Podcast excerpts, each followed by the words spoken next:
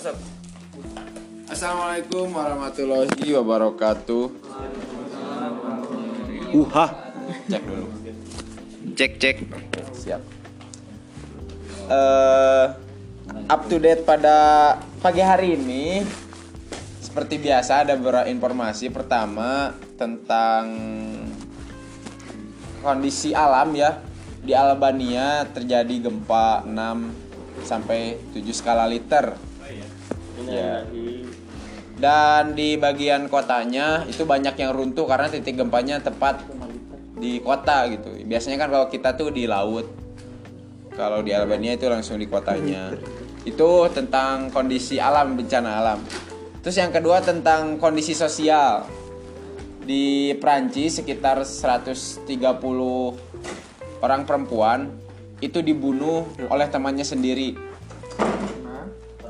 Kenapa tuh Sob? Alasannya Prancis hari ini tuh salah satu negara yang paling diskriminatif terhadap perempuan.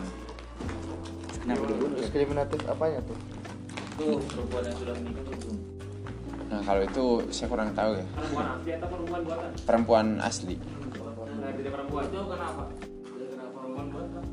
Eh sebenarnya apa ya? Kasa, di dimulainya dari hal kecil kayak body shaming, kayak tidak bisa menghargai dan berakhirlah pada pembunuhan. Kalau kita kan anggapnya kayak hal konyol gitu, tapi di negara-negara orang lain tuh hal seperti itu sangat sensitif sekali apalagi isu-isu perempuan lebih di negara Eropa gitu. Dan kalau di Indonesia yang menjadi kasusnya adalah bukan perempuan dibunuh sama perempuan yang lagi naik itu bagaimana anak-anak menjadi korban oleh anak-anak itu sendiri gitu. Jadi di Indonesia tuh banyak bullying kan yang dialami oleh anak-anak dan pelakunya adalah anak-anak lagi gitu. Jadi anak-anak ini dia selain jadi korban juga selain jadi pelaku. Nah mungkin teman-teman bisa mengedukasi teman-teman di sekitarnya bahwa kita harus bisa menghargai apa pun bentuk kondisinya gitu. Masya Allah. Terus yang ketiga adalah tentang ekonomi. Ini kalau ini dari dalam negeri ya.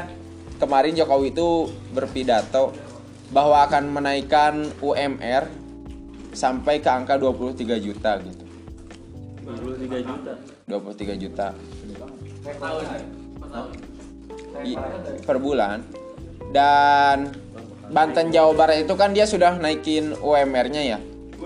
Dan ada sekitar nggak tahu 4 sampai 5 pabrik sepatu yang pindah dari Banten akibat UMR itu naik kan. Sebenarnya ini nggak terlalu paham ya ekonomi. Eh, bukan nilainya yang penting ya, tapi bagaimana sih nilai uang itu memang relevan dengan kebutuhan masyarakat. Percuma gitu UMR naik sampai 23 juta, kalau kebutuhan hidupnya memang nanti akan naik lagi gitu. Kayak misalkan UMR 23 juta bayar kosan 20 juta gitu. Kayak di negara-negara ya yang mahal juga gitu kan. Mereka gajinya besar. Ya kayak di Hong Kong gajinya tinggi, di Jepang tinggi ya karena biaya hidupnya tinggi nah. Jadi Jokowi entah apa alasannya gitu, entah apa yang merasukinya. Jadi seolah-olah yang jadi targetnya itu adalah angkanya itu besarnya tapi relevansi si angka itu terhadap kebutuhan masyarakat kurang dipertimbangkan. Yang jadi takutnya ketika UMR naik terlalu besar tetap aja kebutuhan hidup masyarakat juga naik gitu. Nah itu informasinya. Udah teman-teman sekian dari saya. Terima kasih. Assalamualaikum warahmatullahi wabarakatuh. Warahmatullahi wabarakatuh.